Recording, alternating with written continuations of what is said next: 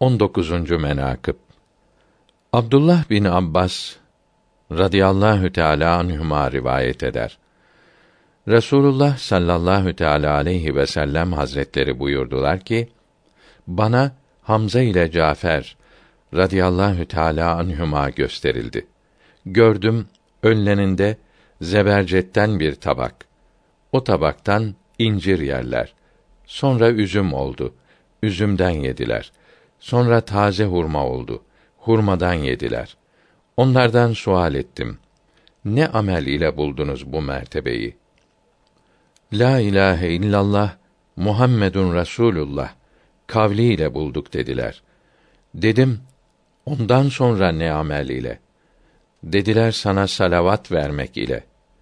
Dedim, ondan sonra ne amel ile buldunuz? Dediler, Ebu Bekir Sıddık ve Ömerül Faruk'u sevmek ile radıyallahu teâlâ anhüm.